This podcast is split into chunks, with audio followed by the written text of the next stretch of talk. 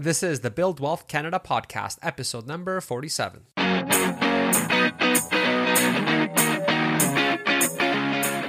Welcome to the Build Wealth Canada podcast, where it's all about becoming debt free, accelerating your wealth, and taking control of your money. Now, here's your host, Kornel Szrejber.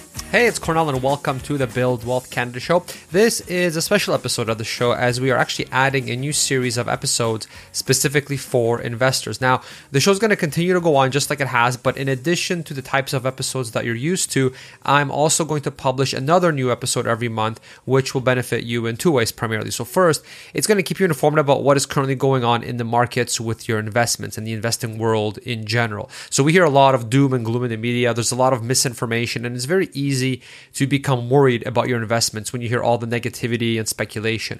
And without the right information, it's easy to become emotional and maybe make a rash decision based on some news that we hear, uh, only to re- really regret it later. So, in this episode series, the goal is to be the voice of reason and tell you what you need to know with no biases or conflicts of interest. So, we're not selling any investments here so that you can make an informed, rational decision that serves you best. Now, the second purpose of this new series of episodes is to answer listener and reader questions from Canadian investors. Now, I know I get more questions than I can possibly get to from the show. And as you may know, I partner with 5i Research and they've literally been asked thousands of questions over the years. And so I thought it would be great for us to answer some of the listener and reader questions that we receive on both of our sides. So if you'd like to ask a question, just go to buildwealthcanada.ca and sign up for the email newsletter right on that main page. You'll get a free gift. When you do this, you'll be informed when new episodes are released. And when you sign up, you'll get an automated email from me. So so all you have to do is hit reply to that email with your question, and we'll do our very best to have it on the show.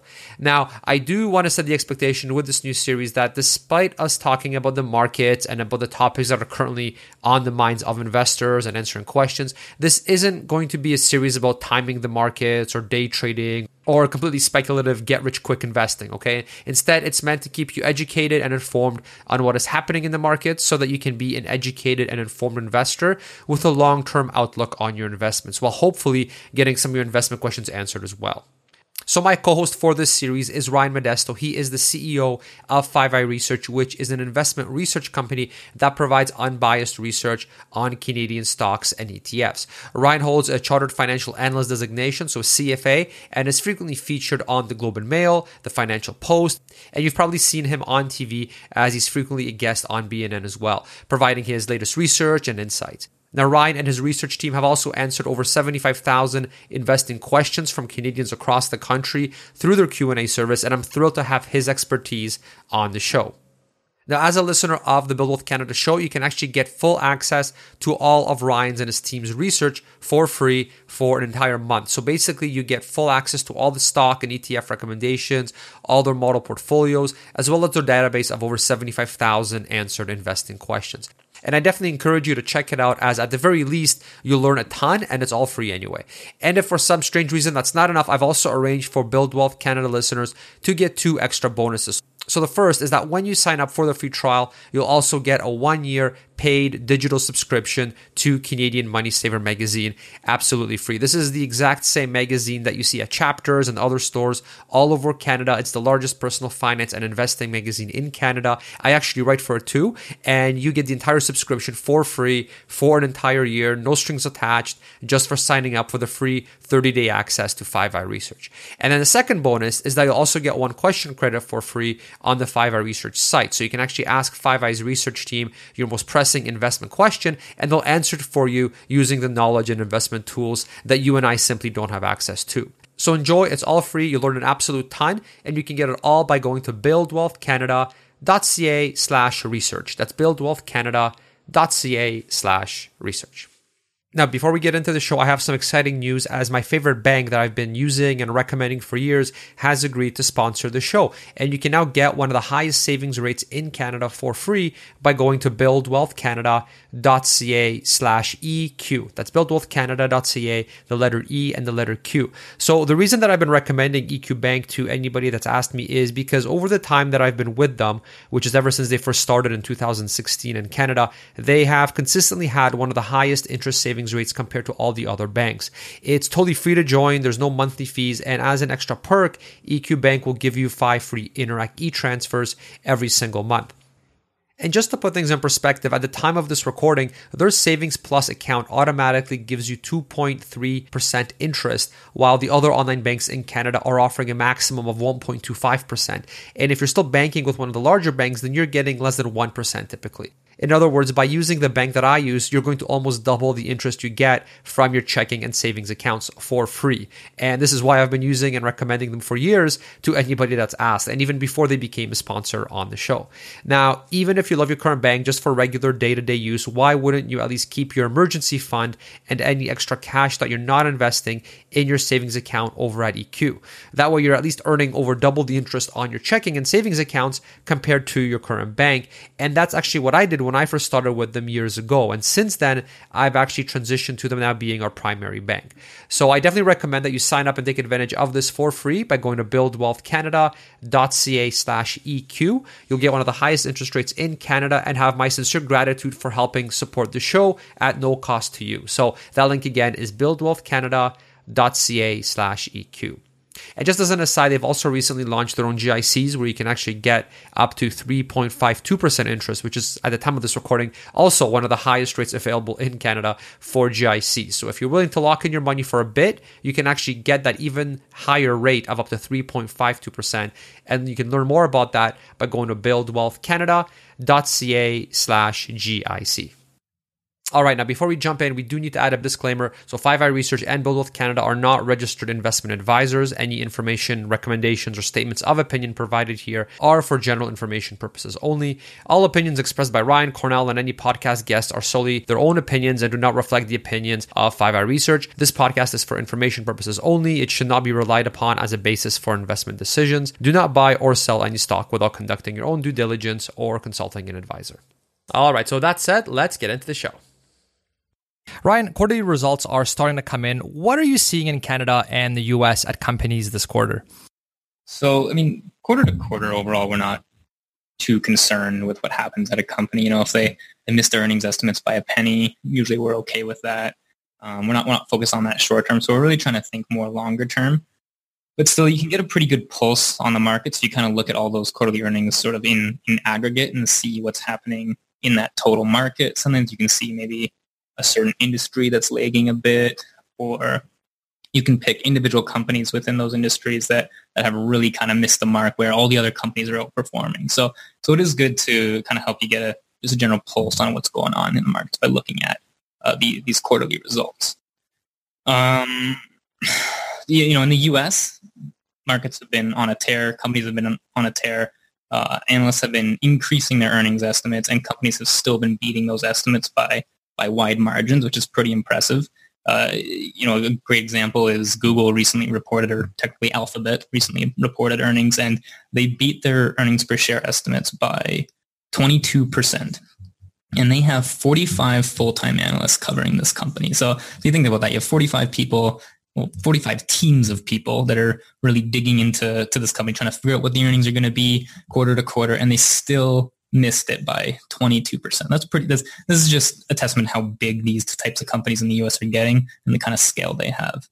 Um, so, you know, you're hearing a lot of concern over these FANG names in the US. I mean, as we talked today, Facebook is down like 20% or something like that because they did miss their, their estimates. Um, but the reason that these FANG names are doing so well and they're beating all the uh, expectations is because they have this giant scale and they're performing as well. Their, their operations are beating in most cases what people are thinking they're going to do. So when we look, we're we're still pretty early in the earnings season. When I checked this out about um, a day ago, 40% of companies on the S&P 500 had reported. Based on revenues, we have 76% of companies that are beating analyst estimates, and then we have 82% that are beating estimates on earnings or earnings per share. And so like, that's a that's a strong number, right? And again, you know, we're only 40% in, into the the earnings season right now, but what we like about this number is that not only are they beating estimates on on earnings, you know, where you maybe can do some kind of accounting. I mean, trickery is probably not the right word, but we'll use that word anyways. And we can can do some counting adjustments, I guess, to uh, beat earnings. But you're also seeing strong beats on the revenue. So the strong revenue is that top line growth, is matching the earnings as well, which is uh, which uh, gives us comfort in the the quarterly results. On the Canadian side, we have less companies reporting at like 14% so far. So we'd probably read a little less into it at this point, but uh, you still have 57% of companies beating on revenues and 71% of companies beating on on earnings. So still, I mean, obviously not as stellar as the U.S. It usually goes that way. Canadian companies, just for whatever reason it is, aren't quite as strong than than their uh, counterparts on the U.S. side, but still doing uh, st- still doing well, still performing um, at the early innings of this quarter. The uh, the big caveat that we're seeing here, though, is that you have um, you have some companies starting to talk about concerns from tariffs and uh, you know trade war concerns, and some companies are saying they're not necessarily coming through, but you know this could uh, lead to some volatility in their results going forward. Some of the companies you are talking about obviously are involved in international trade, and everyone seems to be worried about tariffs right now. How should an investor approach this risk?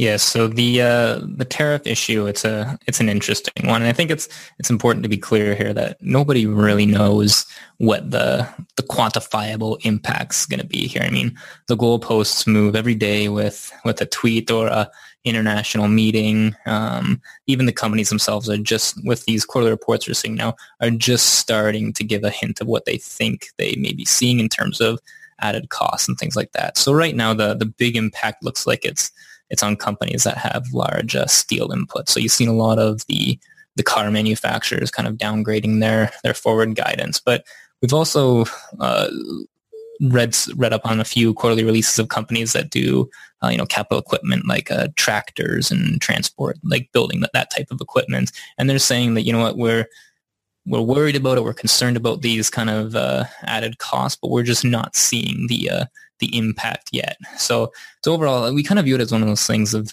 I mean, there's nothing, as an investor, there's nothing you can do about it anyways, right? There, I mean, tariffs may or may not happen and you can't really predict what these uh, tariffs are going to be added to. So we think kind of just stick with whatever portfolio asset allocation is appropriate for you. I mean, maybe you can do some some trimming around the edges, you know, get a bit more defensive by adding some cash or something like that. We don't think um, we, over time it's going to pass. It's a, we we view it as a short to intermediate term issue, and we don't think a portfolio needs to be um, you know turned upside down in any material way to adjust or protect against these tariff risks. When you're some things we're reading too. That uh, Kevin Carmichael did a interesting interview of uh, the Bank of Canada Governor Stephen Poloz, I think maybe we can share share a link to the interview because it was it didn't get as much attention as I think it, it deserved. But in the interview, um, even Stephen Poloz was saying, you know what, it's it's a concern, it's something we're watching, but they just weren't seeing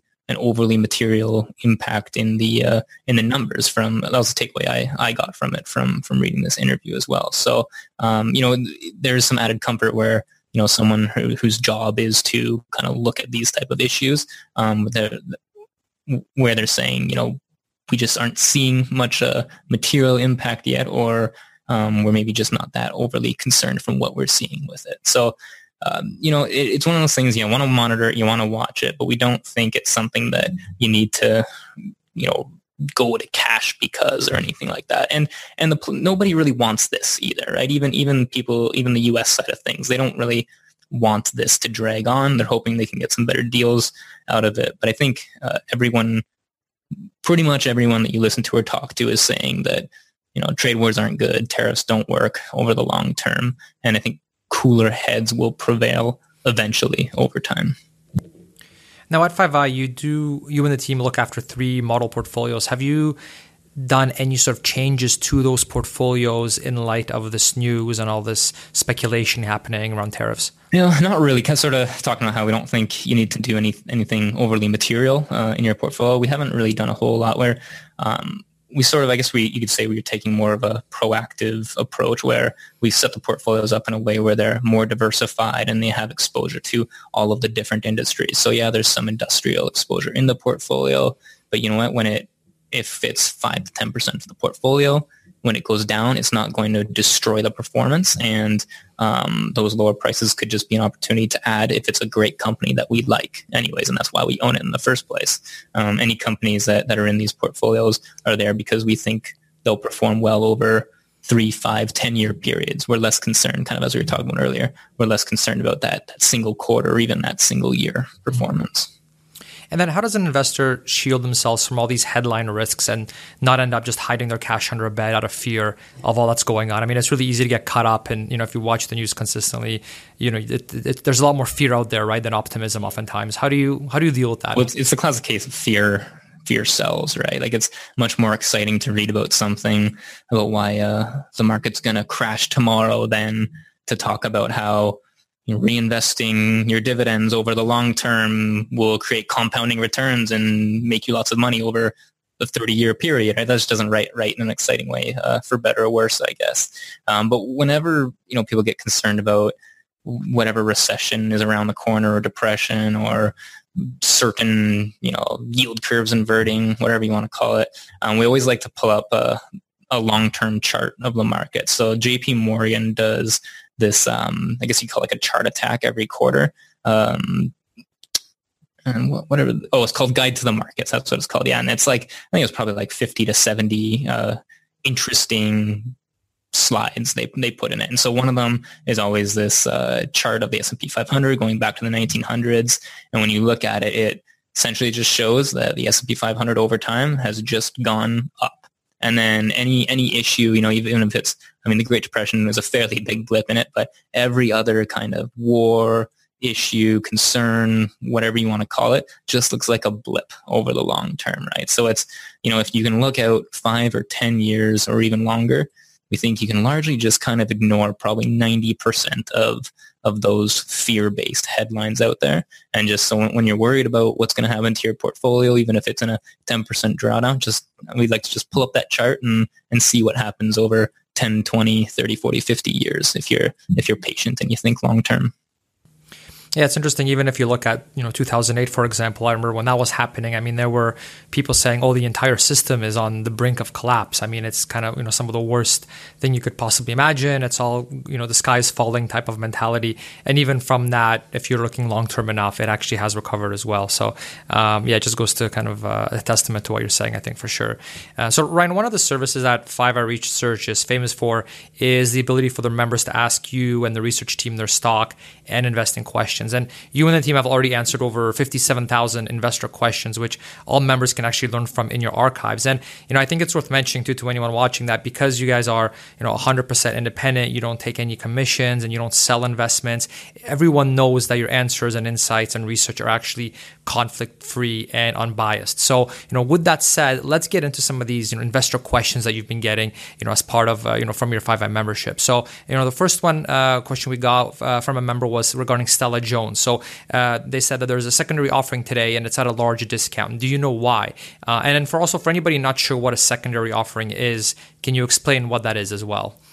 Yeah. So uh, Stella Jones is a fantastic Canadian story. We cover it at 5i Research, and essentially this company, um, they're a producer and treater of railway ties, um, you know, that, that trains run on, and uh, utility poles as well. So it's a super boring business when, when you look at the paper, but but oftentimes the boring stocks are are great ones as well.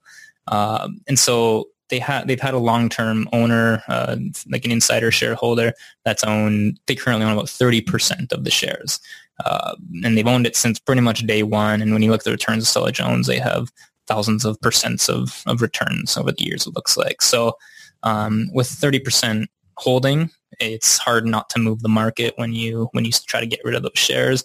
And they're they're probably in a in a position where you know we've made so much money on this stock, and we're and I, am just speculating here. I, we don't know the true reason why they decided to go this route, but they probably were just saying, you know, we just kind of want to close this chapter of our lives on it. We're happy with with how we've done on this company, uh, and so they decided to kind of offload all of those shares to other institutions and the CEO in kind of a one, you know, pull the band band-aid off quickly kind of manner. The other way they could have done is they could have just over time, you know, started selling whatever it is, 5% or 10% of their, of their position every month, quarter, year, however they want to set it up. But that was probably just going to create just as much risk because then people always get worried when insiders sell because they worry about, oh, is there something going on in the background that we don't know about and things like that. So, so we figured they probably just thought, you know what, we can do it one way or another. Stock, like stock price is probably going to go down regardless because it's such a large position. So um, they did it this way. And uh, the deal is interesting because they're actually now getting a lot of the Canadian pension plans involved. So um, I think uh, BC Investment Management's involved, OMERS is involved, um, La Caisse in, in Quebec as well. So um, they're kind of they're taking a small group of insider shareholders and now moving those shares over to large institutions that can really help support this company and um, probably get them access to um, financing at, at very good terms. And usually these companies tend to be longer term or these institutions tend to be longer term holders of the stock, right? So it's not a, you know, a private equity or a hedge fund that's going to try to flip the shares on them or something.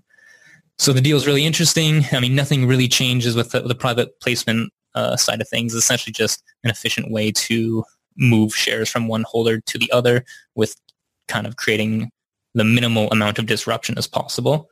Um, and the shares actually, so the discount was I think about 15% to what the prevailing share price was. And they, um, I think they only dropped about half of that to maybe 7%, which is a pretty good sign of support because usually when there's a bought deal at a discount, the shares will drop down to, uh, to that share price. But, but overall, you know, nothing's really changed here aside from maybe a stronger shareholder base overall. So uh, it's, it's, it's been an interesting development uh, to watch for sure. And then let's change gears a little bit and talk about ETFs. So one of the questions we received was uh, regarding China. If somebody wants to have exposure to China, what ETFs would you suggest one considers? Yeah, so I mean, we're we're obviously not um, we don't cover the the uh, Chinese markets closely by any means, but from a from a portfolio perspective, you really should have some uh, some assets allocated kind of globally, right? Whether that is China specifically or more broadly emerging markets, um, you know, you have Europe, your Canada, US, all those kind of things. So um, we're getting a lot of interest in China right now just because the stocks have been, or the markets in general have been on a bit of a decline. There's some maybe some hints of slower growth in China, and also these these trade wars have a lot of people uh, spooked a bit. So um, on the flip side, though, all this tariff stuff, as, as we were talking, you know, if over the intermediate term it gets resolved, it could just be kind of a um, a non-issue longer term, right? So, so you know, the the lower that these markets go, the more interesting they could be for a long-term long-term investor. So, one of the uh, there's kind of two options that that we like to suggest, and the one is um, it's iShares MSCI China ETF. The ticker is MCHI, and it's just more of a broad market uh, ETF exposure, kind of uh, more balanced across industries. But if you want something a little more more higher risk, uh, one of the ones we often look at is the Invesco China Tech ETF, and it's a CQQQ is the uh, is the ticker. And so you're kind of getting the you know those high growth Chinese tech tech names um, like Tencent and Alibaba and names like that. So you know, I mean, both the Chinese Chinese space is higher risk in general, just because it's more of an emerging market, but um, those are those are two options to to consider if you're looking for that kind of Chinese uh, ETF exposure. Um, there are plenty of uh, of options out there though, so these aren't necessarily the the be all and end all of uh, of ETFs, but um, those are kind of some of the ones that we often default to. And then what's when it comes to this, what's your take on you know, this investor was in particular interested in China, but what about you know, if someone wants some China exposure, but they're not know, trying to bet on any specific country or anything like that? They're just looking for some nice, broad international exposure. So, so I'm thinking of XEC, for example, as an example, right, where it's you know takes you know big takes basically emerging markets, so includes China, includes you know the other sort of you know uh, countries that fit into uh, you know that index. What's your take on uh, you know an investor kind of going that route instead of you know kind of picking and choosing, saying, okay, I'm going to do this China ETF and I'm going to do another one that's maybe focused on another country. You know, what's your kind of how do you deal with that kind of dilemma for anyone wondering? Yeah, I, th- I think it depends on the the investor. I'd say so. Definitely, I mean, nothing, no issue with someone that just wants to take that you know shotgun approach to to the emerging markets and get. I know Vanguard has some some pretty solid emerging market ETFs out there as well. Um, so like I'd say it's it depends on how much time and how much of a view you have on a on a certain specific industry um, or sorry, a region. So definitely can't complain about just doing that broad, you know, Vanguard approach as, as you were mentioning. But the one thing that we always think about is, um, I guess, the options you have available or, or your flexibility. So we like the ability to, you know, if a certain region is declining compared to others, maybe you can use that as a tax loss selling opportunity or something like that. Whereas you can't really pick and choose those individual regions um, in kind of that broader ETF. But if you maybe take a, I mean, you could kind of copy your your broad emerging markets ETF and just buy each region through an individual ETF, right? And then you can rebalance and kind of get a bit more tax efficiencies that way. Um, but that's more of a hands-on approach. So I mean, this, uh, which is why we, we kind of think it goes goes back to style. I mean, if you hold a you know basket of regions that are the same as just a single ETF, they're going to perform relatively similarly. Um, but if you just like that extra flexibility, we think you can maybe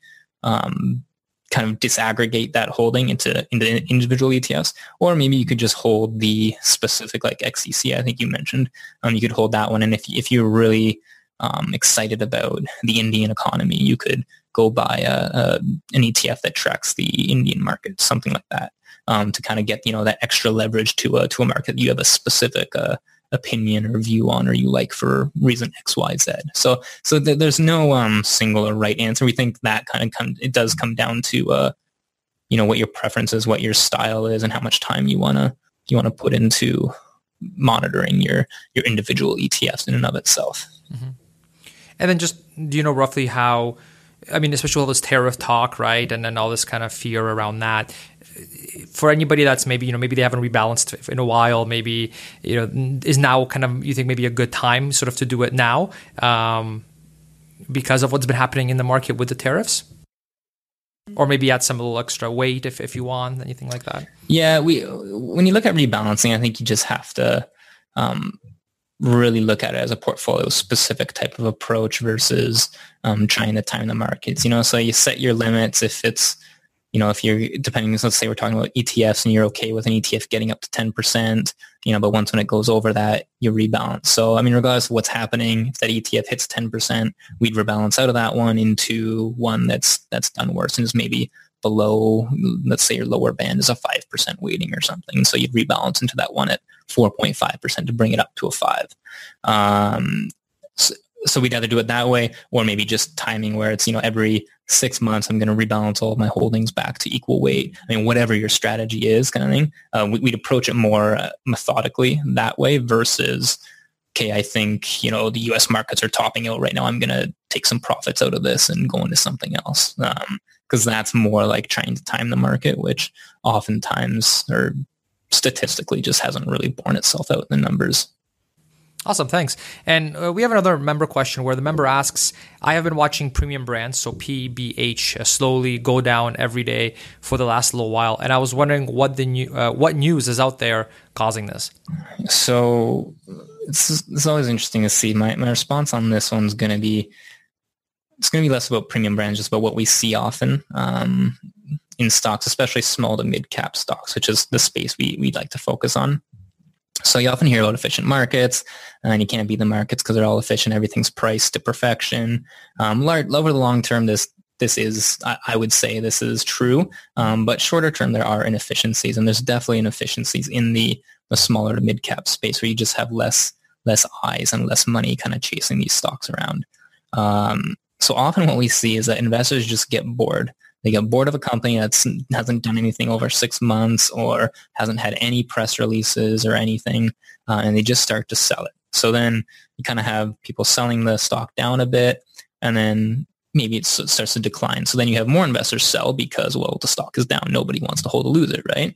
So then the more it goes down, though, then people start to really read into it, start thinking, well, something, you know, something must be going on in the background here. Um, something's fishy. What don't I know? All that kind of thing. So you get um, more selling, you kind of get this fear-based selling panic spiral that mess that, that occurs where it, you, um, the stock just keeps on going down. People get scared, they sell more, and it just continues and feeds on itself.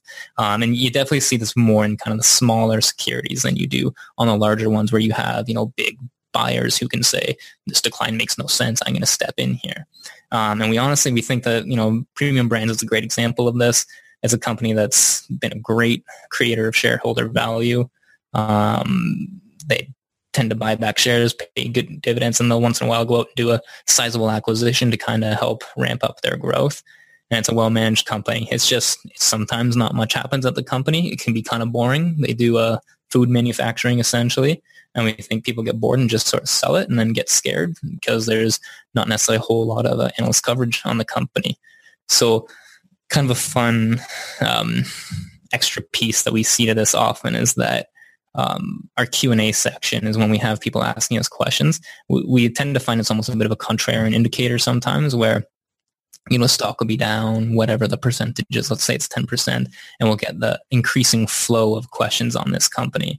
And usually we notice it when there's no news on the company, right? So you'll get, I mean, you can kind of feel it where we almost start, start stressing out just from the question flow that's coming in of nothing. And same answer, it's nothing's really changed here. So yeah, stocks is down, but we don't see a reason to sell it because there's no reason. The fundamentals are still strong. It's just uh, we really think it's just selling because it's down. But then usually when we're kind of hitting that point of uh, of frustration, I guess if you want to call it, is is when you know that it's almost it's when the sentiment's about to turn because um, right then you see a stock pop another five percent the next day or something like that, just because you know it's been oversold and people just get get scared because it's been um, been sold sold down so much. So it was kind of interesting, and probably on the on the other side, it's the same with the Q and A section. You almost have a, a, hype thing too, where stocks that are doing really well, and you're getting a lot of question flow. People kind of trying to uh, get some aid and analysis on the company, and you might know things are maybe getting a little too hot on that side of things. So we've never done anything to test out this uh, this theory yet, but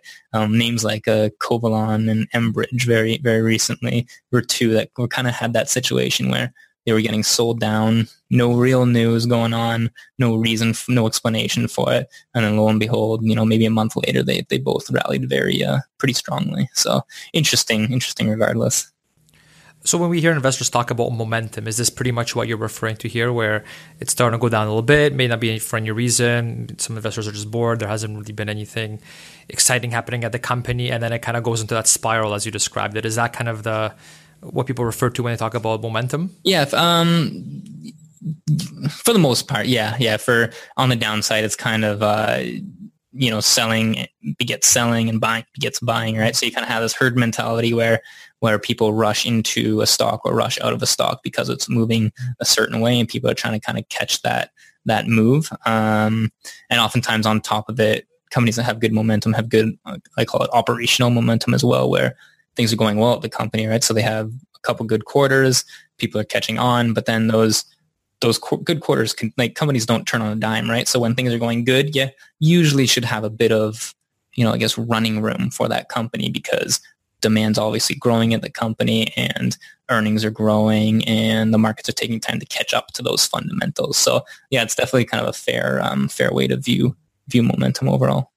And do you find with this momentum, do you find it happens more kind of when, when things are going down, or is it does it happen more when it's going up, or is it is there a kind of a, a preference? Yeah, I don't know. That, that's interesting. I don't know if there's one. Um, I'd have to look into that. If there's you know downside momentum versus upside momentum is uh, is stronger. My guess would be um, just kind of the gut feels that downside momentum is stronger because um, the fear of loss, right? Where people are much more um, quick to throw in a towel, whereas on the upside, if you have a quick gain, you're going to kind of kind of take it. And so, you know, as you sell those gains, it's kind of keeping the the demand down on that stock essentially. So um, that'd be kind of my guess. It's a be an interesting uh, thing to look at actually. But, but yeah, my guess would be that negative momentum is a bit more aggressive than than uh, upwards momentum.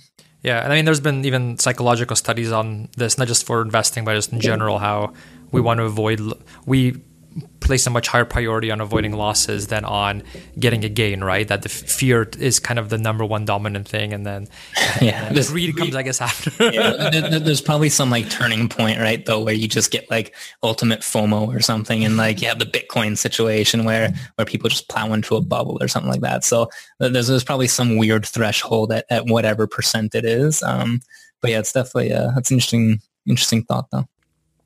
All right, we had another question about Hydro One. Uh, should we be concerned about the forced departure of the CEO and declines in Hydro One? Yeah, so I'm I'm not going to get too deep into the the politics here. And let other people people stick to that one. Um, but I think people often forget with CEOs, especially at big companies, you know, not all, in a lot of cases, the CEO doesn't make a company, right? Um, you know, you have your exceptions. You have your Warren Buffetts and your Elon Musks out there that that arguably are a lot of the company to, to some degree. Um, but a company like Hydro One probably isn't one of those companies. They um, 50% of their business is in electricity transmission, um, which is moving electricity over power lines essentially. And they operate in Ontario and they own 98% of Ontario's transmission capacity, right? So you pretty much have a company that has a monopoly in electricity transmission. That's 50% of their business. You know, no matter, I mean, you probably want someone competent in the role for sure, but no matter who you have running the boat there, like it's, it's probably going to be pretty hard to screw that up, right?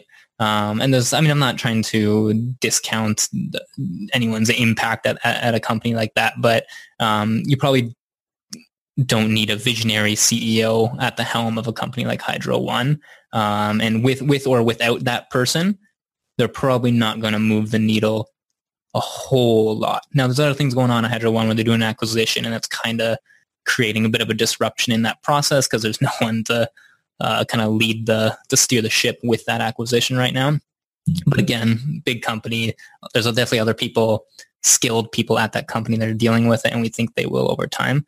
Um, so here you have kind of a interesting utility type of company with half their business a monopoly type of um, business, and the company is getting sold down because something that they probably will get over over the next you know six months to a year whatever that time frame is. Where, where it does get a bit messier though is it does set a weird precedent right? Where you have a company that it has a large ownership stake from from the governments and now they're showing a propensity to get involved in in the company itself. So as far as you know what kind of premium multiple are you going to award a company like that that does kind of start to weigh on things. So i mean maybe a company like hydro one does get discounted a little bit because of that. Um, and it creates some risks as to what are they going to do next in terms of meddling in the business.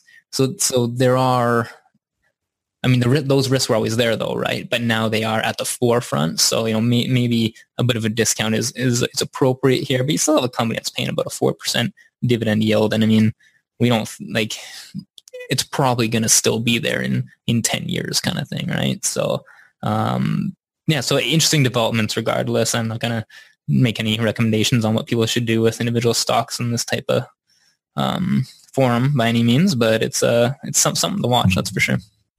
And then just to switch gears a bit, talking about the kind of the market in general. I mean, you mentioned the U.S. economy in general, how well it's been doing, how well the companies have been doing. You know, are there any concerns that you're that you're starting to see? Just because you know you and the team, you look a lot on the fundamentals of different companies. You know, you you kind of uh, can see if a companies are starting to get overvalued pretty quickly, a lot quicker than others. I would say. You know, do you see any sort of writing on the wall where you know we should be worried, or what? You know, what are your what are your thoughts right now on kind of the current state of where things are? going back to kind of what we were talking about, sort of the, the time frames that we try not to um, get overly concerned with with short time goings ons. You know, you, you still have a couple of things going on in the economy right now. You have low interest rates. Yes, they're rising, but they're but they're still fairly low, which means you have cheap borrowing, borrowing overall, which can still kind of um, go towards uh, capital expenditures, expenditures, which help boost the the uh, economic outlook. You have companies reporting earnings that are, you know, still quite strong as we were talking about. They're still beating uh, beating estimates. Things are looking good. You have uh, unemployment at record lows, kind of thing. So you know, but for every every positive point I throw out there, you can find someone else with ten other ne- random negative points they find. Right. So. Um, but overall, we, we think it's it's hard. We think if you're looking for a reason to not be invested right now. We think you have to look pretty hard. You have to dig down into numbers to really, really find something. And, and in general, I, I kind of view it as if you really have to dig down to find a reason to do or not do something, that's a bit of a, a, sign in itself that there's a reason you have to dig so hard to find that reason, right? Um, usually uh, the answer that's staring you in the face, I believe, tends to be be the most obvious and the and the right one. Obviously, not uh, it's a blanket statement, but in most cases, I think that's probably a fair fair way to, to live by. I think that's Occam's razor. Um, but yeah, so so you know everything we're seeing kind of at the higher level just um, leaves us pretty positive on the outlook of the economy. Uh, and you know, you have all this tariff stuff, the trade war risk that people are talking about, but you know, this there's been other issues around this kind of, um, you know, on the U.S. side of things that people have been worried about, but they've tend to kind of pass with very little um, impact so far. Uh, you even look at people who are concerned about the Brexit stuff too, and that didn't hasn't really, um, at least on a global basis, hasn't really impacted the global economy a whole lot either. So you know, things are really good. It's kind of a the the ship is rolling in the right direction right now globally. So um, you know, it's it's hard for us to to be overly negative on on what we're seeing right now. No, that's great. Thank you. Yeah, I mean, I really like how you publish an email uh, twice a month to the members, the 5i members, giving a market update of kind of, you know, because you, you, guys are basically analyzing, you and the research team are analyzing this day in, day out. You look at these things, you look at the fundamentals, you see where things are going. Uh, and I mean, that's one of my kind of, I always look forward to those emails to see, okay, well, you know, what's kind of, what, what's your take? What are you seeing things? Because it's so easy to get caught up in the negativity if you watch any of the news, right? I mean, you hear about, okay, now the US market's overvalued, some people are saying, and then you hear Trump, you know, oh, he's going to do this, he's going to do that. Okay, the end must be near from what I'm hearing on the news, right? And so it's very, I think, really easy to get nervous and and like and then emotions start creeping in. Uh, so I like how you know you guys constantly are monitoring this. You're giving updates every two weeks on how things are going, just so that you kind of are that. Uh, you know, uh, sort of, you know, the, you're the you're the calm one when all the things are go- might be going crazy elsewhere. To say, okay, look, let's actually look at the fundamentals. Let's ignore this tweet for a second and actually look at how our company's performing. Should do we really have anything to be worried about? You know, or is this kind of some of these things are just for show and just to drive fear and just to drive eyeballs to, uh, you know, that kind of thing. So it's funny every every two weeks when we do that email too, we kind of sometimes we're looking for things to uh to talk about because again we don't get too especially on the macro side of things we don't get too bogged down in the in the nitty gritty of stuff. We don't because we don't think investors have to right? As long as your portfolio has good companies um, in good or bad markets they over the long term they should uh hopefully reward reward investors. So sometimes we find ourselves just kind of saying, well, what's material that we're going to write about now? Since we often debate maybe just doing it once a month instead, but I think two week two week time frame is is probably good where you know it's still kind of staying away from that shorter term thinking, but also helps give everybody a bit of an update of of you know what what people are focusing on right now or worried about, and and maybe how to one way to think about it. Mm-hmm. No, that's great. So, can you tell us a bit more about, for anyone watching, how can anyone view you and your team's research for free? I know we have a way for anyone watching to do that. Uh, and tell us a bit more about 5i Research as well.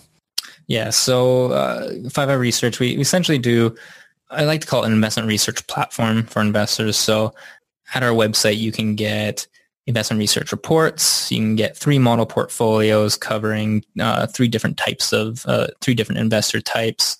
Um, we also have a question and answer section where you can ask kind of general investing questions um, ranging from, you know, what's a tax-free savings account to something more complicated like what is this specific metric in this company's balance sheet? And and typically within 48 hours you try to get a response back to uh back to investors. Um, we found it's been a really good uh, what I want to call it a good good learning tool for for our members as well. So um, we focus on the small to mid cap Canadian equity space, and we're really looking at companies that you know are strong balance sheets, um, over $100 million market cap, but nobody really talks about. You know, they're, they're strong companies doing well with good fundamentals, but they're just not doing deals in the market, so maybe they don't get attention from the media or from from analysts because they're not uh, you know producing uh, financings and things like that to help drive uh, drive money money toward the banks. So oftentimes we find there's a lot of I mean there, we know there's a lot of great companies out there in Canada and